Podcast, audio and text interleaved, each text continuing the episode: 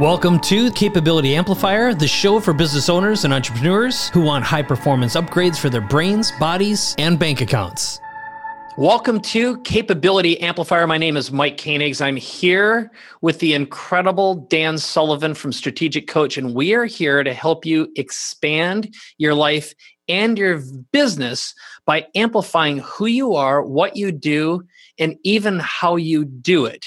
And what we do in this podcast is we deep dive on the most powerful aspects of building and growing who you are and like we said amplifying your capabilities. We're going to talk about who you are multiplied. How you can see everything you love is always getting bigger and better. How to play your best cards and engage with opportunities where you can produce superior results where you can look for amplifiers where you're always taking advantage of the best available external resources connecting and creating you're never operating in isolation, but always within teamwork and collaboration. And you always see endless new possibilities. There's more growth opportunities than you'll ever need. And how you can take advantage of teamwork and technology and master the central formula for all human progress going forward. And leaving scarcity behind, you're continually escaping from every trap that keeps other people anxious and afraid. And finally, being abundantly unique your life always grows more abundant the less you compare yourself with others. Again, my name is Mike Koenigs. I'm here with Dan Sullivan, and we are here to amplify your capabilities. Mike is just a infinitely interesting person to spend time with because he's just about interested in anything that moves on the planet and especially things that are in the entrepreneurial world where new solutions, new opportunities, new resources, new capabilities are being created. Mike, you were just telling me, and I was fascinated that you've just started a new business contract with somebody who is in the cutting edge of high technology. So I'll let you do the wraparound on this. But this is really your favorite type of business situation. You were telling me that not only do you like the person, not only do you click with the person, but they're doing something that you are intensely interested about. So could you talk about them? And this is what we're going to do. It's we're going to constantly talk about great new things that are happening in the entrepreneurial world throughout this podcast series. And I was excited when you told me about it, so I know how excited you are. All right. Well, thanks, Dan. First of all, I'm going to take you with me everywhere I go from now on. That was an awesome intro. So here's the backstory. I just met this gentleman about a week ago at an event. It was a Mixer networking event. And it turns out this guy just exited from selling an artificial intelligence company. And he is an expert at neural networks and he's a CTO type, but he's reached a point in his career after this exit. He's got plenty of cash he has great knowledge, really amazing network available to him. I mean, I don't think he even fathoms the level of human connection and resources he has at his fingertips or his brain tips. But he came to me and he said, Look, I want to expand my reach with the world. What should I do? And what wound up happening in this is, first of all, it resulted in a very large advisory contract for me, which was awesome, of course. And what made this particularly interesting is, first of all, AI, by all accounts, represents the next big frontier. I think most people would say, look, it's AI and some mixture of blockchain and cryptocurrency, even though there's all sorts of government yada yada going on and a certain degree of fear. But we've reached a point now where machine intelligence is so good it can beat anyone at any game, including Go. That's fairly recent. But these machines can self learn. And you're starting to see this show up in whether it's animals or, you know, basically these like DARPA, what they're doing with ruggedized soldiers that can jump and flip. But more importantly, from an information point of view, they're self learning organisms. So you can just throw information at them and they start figuring stuff out without actually being taught, which mm. is pretty profound. And one of the things that really started getting interesting, and I think, first of all, why is this guy so cool? Number one, he's interesting because he's interested. So he has that in common with you and I. The next thing is he's in this beautifully fantastic industry that represents the next big frontier that's going to affect all of us. And in a scary way, it's going to completely affect every business in the world. There's a lot of white collar jobs that are going to mm. disappear and no one's going to know why. But I always think about the abundant side of this. I think more opportunities are going to be mm-hmm. created because of it. Mm-hmm. Um, but then I immediately thought of a couple ideas and we started co creating together. So just in a matter of minutes, I had a couple ideas, and one of them, for example, is well, what would happen if you could load in every phone conversation you've ever had? And then maybe if you had, for example, a sales team, for example, and each time a sale actually occurred, this system would find out when the decision making point occurred, mm-hmm. what language mm-hmm. was going on. And, and, Google recently announced, I just saw this happen, that in their latest speech API, Google can listen to a crowd of voices and look at their mouths and then determine what areas of sound to mute out. So if you just have a camera in a room with a microphone, it could actually essentially mute out 19 of the 20 conversations and then isolate them and then do voice to text recognition and then analyze it. Just think about the immense amount of knowledge that can be pulled based upon people, behaviors, and outcomes so that's a long winded explanation of where this went to, but God, I love people like that. So, Michael, I'd like to give a little background to my listeners because we're combining two networks, maybe three or four networks of podcast listeners here.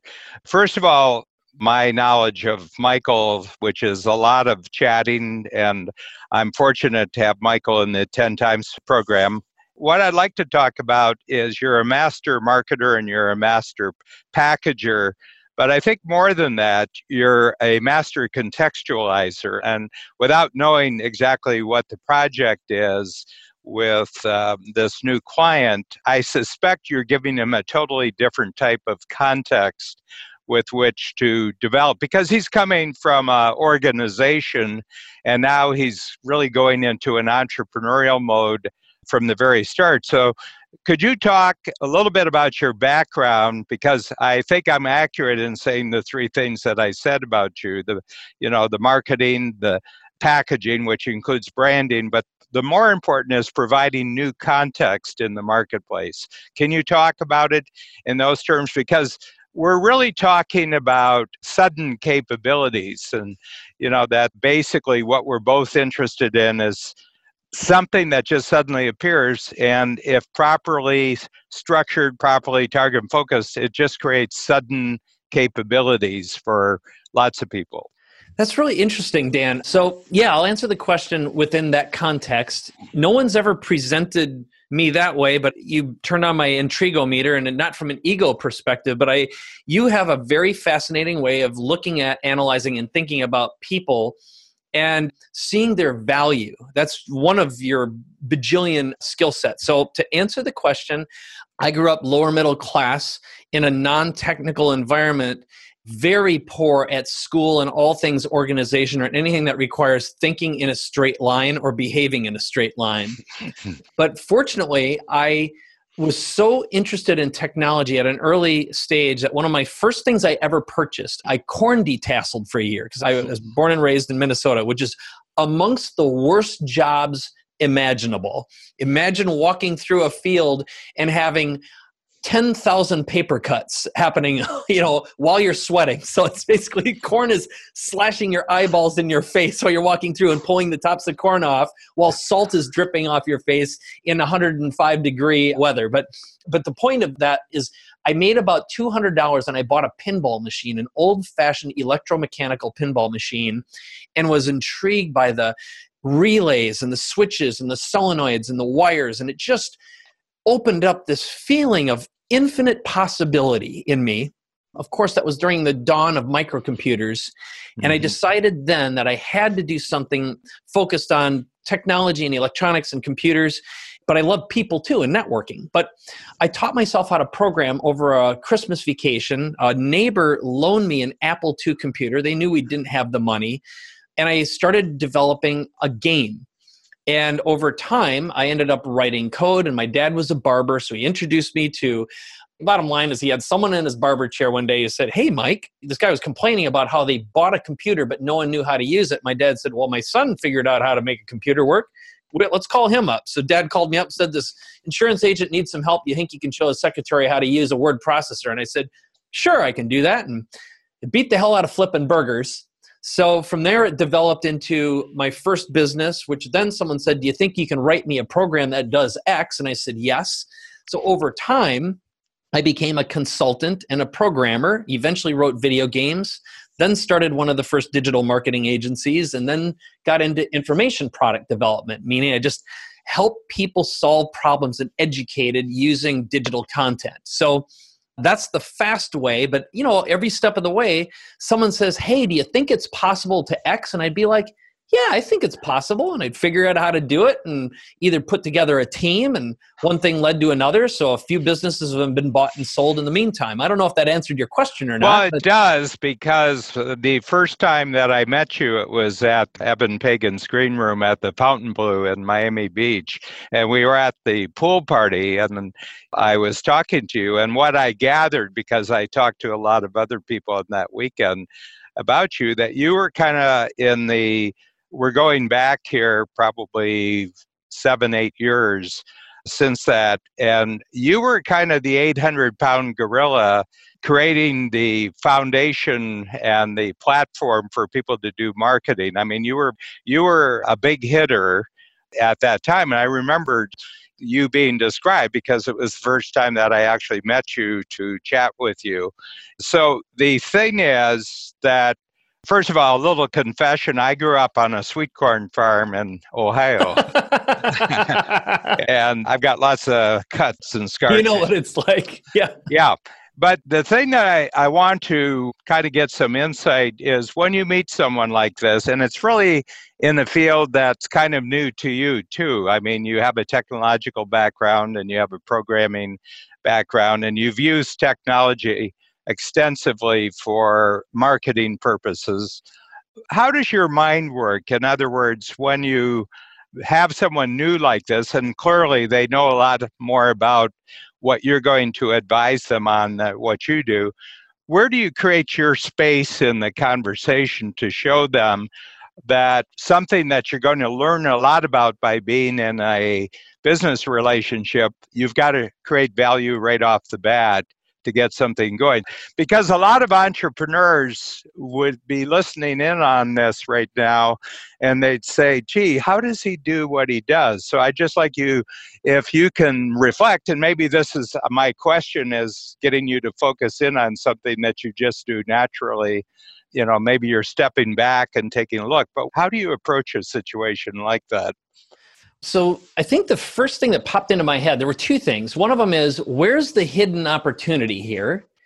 And the other one is without exception, everyone I meet has a story and they don't even realize that as they've increased their skills over time that their perception of their own value hasn't shifted and increased as much as their customers perception has. There's a gap there. And there's a classic saying that the best thing you can ever do is double your prices and get better customers, right? You can work less and make more, and you'll have more time to think and create and manifest. So, what I've become very good and skilled at is listening to what the story is and asking questions. And one of them, for example, if I brought in at an advisory level with the company, the first thing I'll do is I'll say, Give me a list of your top 10 or top 100 customers, do a reverse sort in terms of how much revenue they've spent. Then let's do a little exercise and find out what are the most profitable activities out of all those and which are the ones that you love to do. In other words, if you had to get rid of 80% of what you despise and hate and focus on the 20, what would it be? And is there a business there? Is there a business within a business? But you can do that with anything, you know, so oh, it's oh, yeah. kind of a reverse Pareto principle, frankly so I'd, I'd, say that's one of the the strategies but the mm-hmm. other one is in this particular case i like to ask a question that inspires a reaction that's generated pure about a what if. Imagine for a moment if we could grab a whole bunch of this. So, again, it all comes down to finding out what they're really interested and passionate about, but more importantly, what someone else sees value in, and there's a history of repeated value. In other words, repeated mm-hmm. transactions. That's where the gold is. Mm-hmm. And it's just a matter of crisscross and elimination until you find you know, where's the 80, 20, the 2%, and the 0.2%? Mm-hmm. And the real diamonds are in the 0.2%. The yeah. unobtainium. The unobtainium. Mike, this would have been around 1990. I came across a resource that was very important for me that exactly relates to what you're talking about and it's from a organization in Australia which was called the Results Accounting Network and these were all accounting firms and what they did is they did a worldwide survey where all the accounting firms would get their top 50 customers and they would analyze the companies that they were dealing with, they would analyze their customers and they determined where the profitability was in anybody's client base. And it exactly corresponded to what you just said that when they got to the 80 line, in other words, they divided the 80 20, they found that actually the bottom 80 of anyone's clients, you're actually paying to work for them. You're actually losing money to work for them. And the top 20% are responsible for all the profit so that's break even but then all the profit. And i told people why don't you just walk away from the bottom 80 give yourself all the time back from the bottom 80 and devote that time to value creation of much better focus on the top 20 much more deep dig on what they're doing. And i said you're not losing any money. You're losing a loss and you would jump to the next level. And why is it so hard for people, you know, not that this particular client is a target for that because he's starting something brand new, but he could get into that very quickly. He could do that setup. Why is it that people have such a hard time walking away from the 80% of their client base that they're actually losing money on? That is a damn good question. So I have a few responses that pop up because I've been doing the same thing too for a long time. The first is it's a fear of missing out. It's a fear base, which is the rule set I think most of us live under as well. In order for my escalation in my business to actually work, I need that 80% to actually find the top 20%, which of course is foolish. I'll give you one example, which is next week I'm speaking at an event. There are 275 or 225 people there. They are the result of a 5,000 person event that produces over $6 million in revenue. It might be 8 million. So just imagine the fortune that goes into marketing and producing this, and then the filtering that goes through, and how many impressions online are required to get those five or 6,000 people in the first mm-hmm. room, which comes down to they sell them a super high end program that's around $100,000 that these 225 or 275 people are in front of. I'm going to be speaking in front of them next week. That is my creme de la creme perfect customer, mm-hmm. frankly, right? These people are running 8 million all the way up to, I think, $6 billion companies. Something, I mean, it was insane when I heard the demographic, psychographic makeup. So the question is what if you had the moral fortitude? To say no to all that ugly stuff. And that's really, I'm just repeating what you're saying, but the fact is, how do you get in mm. front of just those 225 or 275 and find 20 of them? That's all yes. the business you'd want or need. I'd put that in circle number one, right? Mm-hmm. Now, circle number two is it's like neuroplasticity. I believe that the human brain is a record with grooves in it. And one thing that I have heard it's called MAPS, M A P S. It's some mm-hmm. research. They do addictions. They also deal with people mm-hmm. who have PTSD and stuff. They've learned that a combination. Now, I might have some of the details out, but I met with the founder of this a while ago. I kind of understand it. They're using plant medicine, basically, they're LSD and MDMA. There we go. It's, yep. it's Molly or ecstasy. They started with LSD, I think, the minute yep. sections of LSD, you know, which was, of course, the psychedelic in the 1960s. And mushroom, mushroom, and mushrooms, which is psilocybin, correct. Yeah. Yeah. Now, my brain doesn't like these chemicals at all. It's another story for another time. For you and me, we don't need it because we already naturally generate these chemicals inside our own brains. exactly. We're in the process of falling off the edge all the time. We don't need any help. yeah, exactly. One point away from total insanity all the time. There's a party going on inside our brains. So, yeah. yeah. The edge of chaos, where all creativity happens at the edge of chaos. Totally. So, here's what I believe to be true and i think this is part of the reason is in order to build a business that's successful we all go through an enormous amount of trauma and i believe that someday there will be an analysis done on successful entrepreneurs and how we stack trauma and it's unresolved. It's why you have an energy coach. It's why i have one as well which is it's just to stack stuff and because we're fast moving and we deal with all this chaos we just learn to endure it. Mm-hmm. but so imagine for a moment that you've either got to do a lot of meditation or some sort of energy work, or in the case of maps, and again, I'm not speaking from experience here, but based on analysis and talking to people, think of your brain as a gigantic wax record. And once in a while, you kind of want to melt the grooves and put some new grooves in there that are based upon your current state and circumstance and a lot of experience, data, and wisdom. Mm-hmm. And instead of just trying to like grind new grooves in the same old wax, and most people don't have, as we age, due to neuroplasticity and habits, et cetera, et cetera, we just don't stop and slow down and breathe through this and go, you know, where is our true power coming from that gives us the gifts that people see as being valuable and be able to see ourselves from a totally objective perspective and see yeah. that as well. So it's deeper than data, that's for damn sure. Yeah, but the thing about it, just going back to the 2080, which I find is so true. I mean, sometimes it's even more restricted than 2080. Sometimes it's 595, sometimes it's 1090.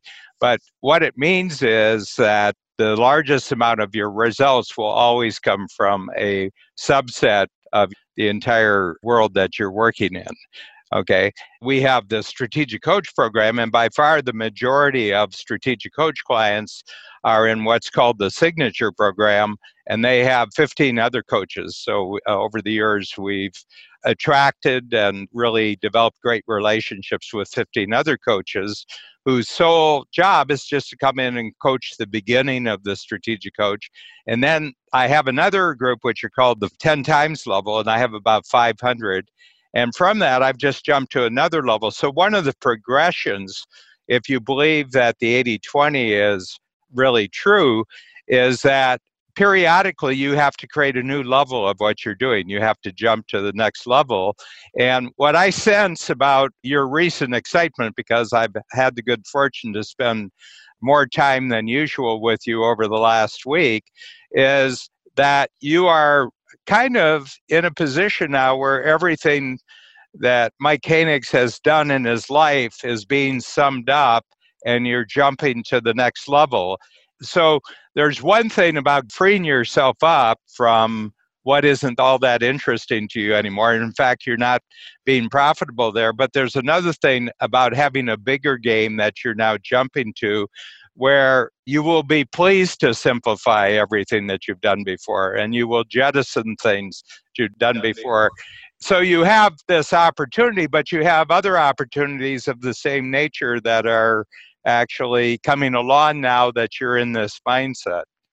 That's interesting. I would like to insert angelic heavenly music here, please. So I have one commentary, plus I will add before thank you for the kind words is you either have to have immense discipline and in my opinion not be a horribly creative person be in love with money to stick in the same place with the same products all the time and just groove with it. You know kind of like a traditional brand. If you want to be general mills and coca-cola and sell cheerios for your whole life god bless your soul okay?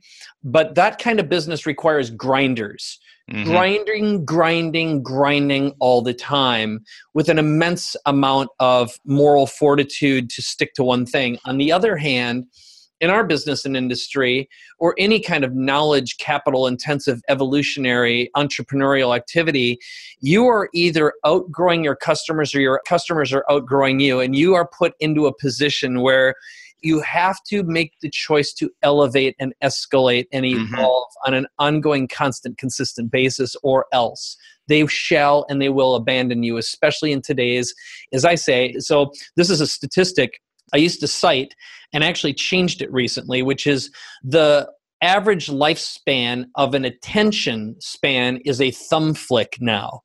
Okay, that's how long you exist. It's like boop, it's past a iMessage, it's past your email, it's past a Facebook thumb flick, and I believe that the intense dissatisfactions many people have, whether it's addiction crisis, food crisis, is due to the fact that people are starving for human connection, and social media is the worst thing that ever happened to mm-hmm. And there's enough evidence and proof, if not with data, by just follow your instincts. So that's a long winded way of saying the greatest thing you can ever do for yourself and your customers is to elevate and escalate and give them something to strive for. And also, as there's social proof accumulates with what you do, people are more willing to put more skin in the game to experience that. And you've seen that. I know Joe Polish has seen that. I've seen it as well. Yeah. community building. I have a habit of liking things that last forever. Yeah. So, one of the things that I really know of all the things that are available on the planet, relationships can last forever. Absolutely. But you have to be a certain person to attract that type of relationship. And then you have to have filters which allow you to see that type of relationship. And I was talking to someone you know real well. As a matter of fact, you had dinner this last week with him, and Steve Krein, who we have another podcast series that is just launching in the next couple weeks, which is called Game Changer Jumps. Uh, I was reflecting because I you know, have read a lot of philosophy in my life, starting with the Greeks. And, you know, one of the smartest Greeks was Aristotle.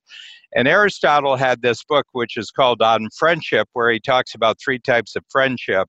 The first one is friendship of utility, where you're friends with someone as long as they're useful to you. Okay. Wow. And what Aristotle says, the world requires this type of friendship. Okay. And then he said there's a second one, which is called friendship of pleasure, where the friendship lasts as long as you enjoy them. Okay. Shipboard romances are a very good example of a sure. friendship of pleasure. It's friendship for six days. And then he says, but what really makes everything work is the third level, which he calls the friendship of the good and that is that you see the other person and you see something really admirable that inspires you to improve yourself so that you're in resonance with that other person. And you going through that activity inspires the other person. So it's like a double helix going upward. And he said, This is the foundation of every great society, are people having these type of friendships.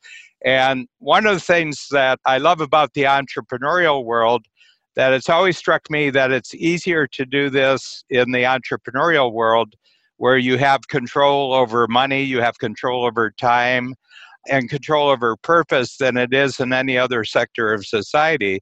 I think of Joe Polish, who I've been buddies with for 20 years. Well, I look forward and I'll be friends with Joe for the rest of my life, you know, and I have so many friendships that go back 20 years and they'll go for the rest of my life because we each admire each other and both of us are growing. So if you admire someone else's growth and they reciprocate, then the relationships will last forever. So, in the midst of everything changing in a thumb click, you can also have parts of your life that are certain, that are predictable, they're predictably surprising, but they're predictable in the sense that the growth always surprises you, but it's a relationship. So that's what I really strive for. And I found my permanence in relationships, and I don't bet that I'm going to find it anywhere else. I love that. I got chills while you were describing it, and I wrote down four words while you went through it. the first word that I'm going to say, but I wrote it last, was velocity because it's a combination of speed and direction, right? And for the type of friendship, the most important one you talked about requires velocity which is also combined with acceleration and amplifiers. And you said mm-hmm. admiration, which is a, a beautiful energy. If you're going to isolate and think about if you could visualize and feel what admiration really is, it is the tinder for acceleration and amplifiers within the context of a relationship. But it does require, this is the part again, I can't put my finger on it, but you talk about when you both cause or make this happen and one makes a leap and the other one does and you combine this knowledge it reminds me of an experience i had a long time ago i went to egypt with deepak chopra and wayne dyer and i was on this trip and there was i can't remember what it's called it's an etymologist is that what they're called someone who studies language yeah Okay. Yeah. There was an etymologist who was taking us through some of the great ruins, and we wound up going and being inside the Great Pyramid in the center, the king's chamber, and I got to lay in the great sarcophagus. Some people believe that's the center of the planet and the largest energy vortex that exists on the planet as well. It was freaking awesome. But on this journey, as we went there, this guy was describing words, and they were super simple words that were Egyptian in nature. And then he'd say, well, that word evolved into a word in Greek, and then the Romans took it over and did this to it, and then the English version is this. And at that moment, I realized something that I re experienced when you were describing this, which is a really simple word as it evolves into a meme, a simple emoticon, a simple symbol can represent a feeling, a sensation, and an entire story. And our ability to communicate incredibly complex social references with simple things right now that are stacks upon stacks are what occurs when you are in deep, meaningful relationships that are based upon admiration and velocity. So that was the first time I've ever experienced understanding that on the level that I do right now, is when you describe that. But that deserves a book upon itself. It's so beautiful, it's very poetic. Yeah. But the thing is that, you know, it's the Jeff Bezos thing. He said, you know, when everybody asked me what's going to change most over the next 10 years. And he said, I don't get my insight from that. I get my insight from asking what isn't going to change over the next 10 years because he said it's the things that people will always do that you can build a business model on. I remember, you know, I mentioned this in the, I think the workshop on Monday that Warren Buffett never invested in technology for the longest time. He says, because I, I don't really know what's going to be the same 10 years from now that I could make a long term bet. But he said, I do invest in Gillette because I think 25 years from now, more men are actually going to be shaving in the morning than are right now. And I can bet on that for the next 25 years. So the thing is that to be really good at dealing with change, you got to be a real master at what doesn't change. So, as you said that, another member of the group who was there this past week is Dean Jackson. And his measure, very similar to Bezos, is based upon convenience. He says he'll always bet on convenience. And people will even drop quality, they'll lower their expectations on every level as long as there's convenience. That too is something you can always bet on. And I don't know, do you know if there's ever been someone who's quantified convenience and been able to create like a matrix to determine it? Sure, Bezos. okay, yeah, yeah. you know, I mean, faster, easier, cheaper. yeah, I mean, it's his whole model. I was just thinking of an example where people bet on convenience rather than quality, and that was people choosing Windows over Mac at the very beginning there's a saying that Bill Gates would come around to his designers every year, or Steve Ballmer, it was probably Steve Ballmer, not Bill Gates. And he says, Is it as good as Mac yet? And they said, No, we're not as good as Mac yet. But meanwhile, they had 95% of the world market. You know, it was a bragging rights thing that they were after, but Mac is the superior graphic user interface system, easier to train people on everything. But Windows was cheaper and it was supported. They opened their thing so that all sorts of people before Mac did that people could write all sorts of apps on it and everything like that. So there was a real case where convenience was the choice over quality. And that evolved in one of the other reasons why I think Windows was what it was for as long as it was is because it was easier to steal. Yeah. So stealing is convenient. It's why yes. MP3s took off. I mean, think about the Napster and the Kazaa generation is again, that's very wise is how easy is it to steal? And that would be a criteria. So going along with the convenience matrix, I think one of my outcomes and goals maybe to think about as this podcast evolves is how do we develop a matrix for making decisions on what's going to be permanent so we'll have to think about this as we evolve this. If there are some knowledge tools that we can develop over time that we'll be able yeah. to share. I have a book coming out in the near future because I write a book a quarter, a little book that can be read in an hour. The book is called Capabilism, and it would be interesting to actually spend time on this when we have more time but as you know, both of us are political junkies, and we spend a lot of time talking about politics. And I find it a form of entertainment. I think that politics is actually a subset of the entertainment industry. I completely agree. Totally. And I find it entertaining, and I love the roles that people play and the dramas that they create, but I treat it like entertainment. And the present occupant of the White House is the first president, I think, that really understands that he's in the entertainment business, you know. Anyway, so I find him intriguing. But the thing about this is that forever now for the last couple hundred years there's this argument between capitalism or socialism. And i said these are simply means for something that's a bigger system and i call it capabilism and that is that every human being who's born has an immediate natural desire to increase his or her capability in whatever way is possible, whatever is accessible. And this starts probably before the baby's actually born. The human brain is already developing and trying to become more capable. Capitalism is just a subset of capabilism. This is a way that we can continually create new products, that we can expand new markets, and we can create more teamwork using the capabilism subsystem than we can the socialism. So I said it isn't which is superior, it's just which one allows for the greatest expansion in surprising ways and unpredictable ways of human capability. You know, and science is another subsystem, and technology is another subsystem, religion is another subsystem, and the political systems are subsystems, but they're just ways of channeling the increasing desire on the part of human beings to be more capable. And if you have an insight does this make people more capable or less capable? I think you make better decisions rather than some theory about politics or the way society should be.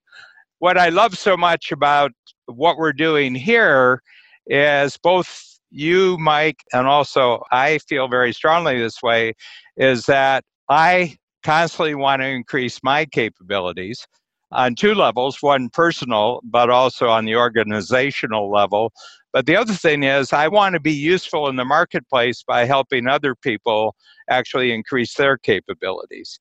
This is where I get my greatest sense of reward because people have spent time with me that they are now more capable in the way that they want to be capable than anywhere else. So I don't think I've ever interviewed with someone where you're just starting a brand new chapter in your life, but I would say that this thing of capabilism is kind of like a gyroscope for you. If I'm making this person more capable, I'm on the right path.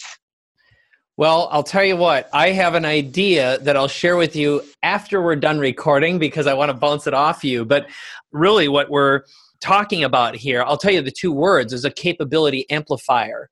And I think there's something to be done with that. And I'll explain why again, like offline. But it's super fascinating I want to touch on something you mentioned recently, and I don't remember the words, but it's something about intrinsic knowledge. In other words, what can be written down and systemized versus what isn't. How you said something along the lines of like 98% of the world revolves around one type of knowledge versus the other. What is that? In any field of activity, there's two types of knowledge. One of them is called implicit knowledge, and the other one is called tacit, T A C I T knowledge. It's related to the word tactical, so tacit and tactical are related to each other way back in etymology. But the thing is that if somebody followed you around all day and recorded what you did, you know, what they observed, this is how Mike actually operates. And they did that for a year. At the end of the year, they could not be more than 1% of what you actually do to be successful because you have thousands of little habits. When I'm in this situation, I do this. When I'm in that situation, and you don't even reflect on these. This is just experiential learning that you've patterned and you've gotten smarter and you've gotten faster and you've gotten more effective at doing this. And you can't write this down, you can't observe this. I brought it up in the context because I read a lot of world politics and they were talking about the military. China's getting the military to compete with the United States. And I said, yeah, they've got one problem. And the biggest problem is that no member of the Chinese military has been in combat since 1979 they can do anything they want and kind of try to copy the US and everything, but they can't get closer than 1% of all those troops that the US has Navy, Air Force, Marines, Army who've just been in combat a lot and they have worked out all this tacit knowledge of how you operate in combat. Okay, so it's you can't write down this knowledge and it's always 99% of what makes things work doesn't matter how much implicit knowledge you have the tacit knowledge will be 99% yep and it just goes to show i mean this is when anyone gets into an argument about china versus the us i'm like yep well how about doing a deal yeah, yeah, yeah, yeah. Why don't we do it this way? Whatever tariff you put on our products, we'll put the same tariff on your product. If you want to have no tariff, we'll have no tariff. If you want 10% tariff, we'll do 10%. And why don't we just trade tariffs? We'll match each other. War's been tried. It doesn't work all that well. It actually doesn't really sell that much anymore. It did at one time, but it doesn't do it as much. That's because it comes down to stealing stuff. I mean, really, it's a creative way to steal stuff for the most part or resolve fundamentalist differences, which we know how that goes. At the end of the day, the game's way different. I mean, the only real win, I guess, why terrorism works so well is because chaos is kind of a useful outcome for some people who behave that way. But even that, that's good for the economy. Well, the only people who resort to terror are people who have nothing to sell. yeah, right. That's so true. You know, there's no use in killing off your customers, I say. I agree. This is a tiny little rabbit hole, but I believe that entrepreneurialism is the international language of peace. And yes. you can be a fundamentalist Muslim doing business with a Orthodox Jew or a fundamentalist Christian and if each one gets a good deal and is treated fairly and respectfully, they're going to continue doing business with each other, right? on yeah, a practical and, level. And the deal you do today is the foundation for a bigger future deal. Yep, it just makes yep. good sense. So, um, out of all the stuff that works, so I think there's clearly a lot of interesting challenges we can solve. So, I'm going to ask you this question, Dan, which is as we move forward right now, based on what we know and the path we've gone down, what are you most excited about moving forward that we're going to talk about in our upcoming episode that you're tickling around in your brain these days? Well, I love the concept that you just introduced about five minutes ago. And I think that almost anything that we could talk about would actually be within this context, and that's the capability amplifier. Yep. I think you and I are thinking along the same line for a variety of reasons. I like the idea of introducing a new capability amplifier and it is a combination. The other thing that popped out of this is this notion of implicit versus tacit, which is how do we find a faster way to compress time and instill experiential wisdom that's hyper valuable inside the mind of a listener or a viewer in record time, there's got to be a way to compress language and experience and find a more effective way to do that. You know, and I've been experimenting with that in the coach program, that exact issue for the last three years.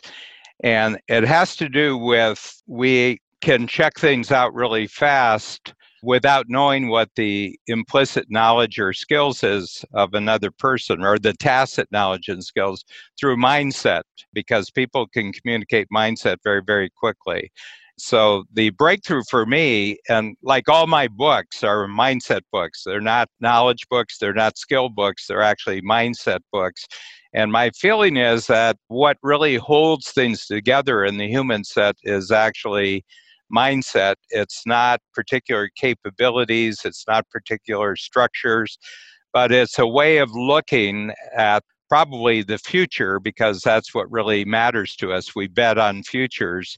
And when we pick up, the reason why we were both interested instantly in the idea of doing a podcast is because I think there's a tremendous resonance of mindset between us. Mike. And we didn't do any planning for this at all, except to make sure we showed up at the same time. But the moment we got into it, we were going on the basis that we have resonant mindsets. So I oh, think that this is a great breakthrough, the mindset. I agree. And that's another word that I've loved for a long time. I've spent an enormous amount of time meditating on it, which is the word resonance. And that goes all the way back to when you were talking earlier about relationships which you know translated into velocity the velocity of a relationship has to do with resonance as being a prime ingredient in that and making it work so i think as this program this podcast evolves what we're going to naturally see from it is how we can systemize the combination of experiential learning mindset habits which have come up and this notion again of compressing implicit and tacit wisdom and finding a more effective way to compress how we can accelerate capabilities. Yep. Yep. So we'll find a creative way of being able to describe that in the liner notes, but I know we'll be able to do that for sure. Yeah, I think it's new territory. I mean, what I love is new territory you know, there's massive amounts of new territory being created in the world by millions of people right now. So the topics, whether it's artificial intelligence or neural networks or blockchain and everything, these are new territories of amplified capability that we're talking about. So I think that this is a very rich subject and I think it's endless because I think it's expanding. I mean, I just mentioned one, you know, in the workshop, and I know we're coming to the close here, but an Israeli company has come up with a way of extracting fresh water from air. It sucks the moisture out of air and then just produces fresh water and a an affordable household machine can do 30 gallons of fresh water a day. I said well just amplify this over the whole area of the planet and immediately there's a probably a 80 90% drop in violence in the world because most of the conflicts in the world are over fresh water or the deficiency of fresh water well, and you'd even add that most diseases are caused by dirty water. So the conflict will even be reduced, and the productivity of the planet would be increased by an amazing amount. I wouldn't even go so far as to guess what it is. And we already know something I had heard recently that the cost per kilowatt hour to produce, at least in some desert regions, is under two cents per kilowatt hour now with solar. Yeah. So we've reached a point, and I don't know if you had heard of this. There's a company that recently announced that they figured out a way to produce power. I think it was using infrared. So they basically are creating like an infrared solar panel, and everything produces infrared.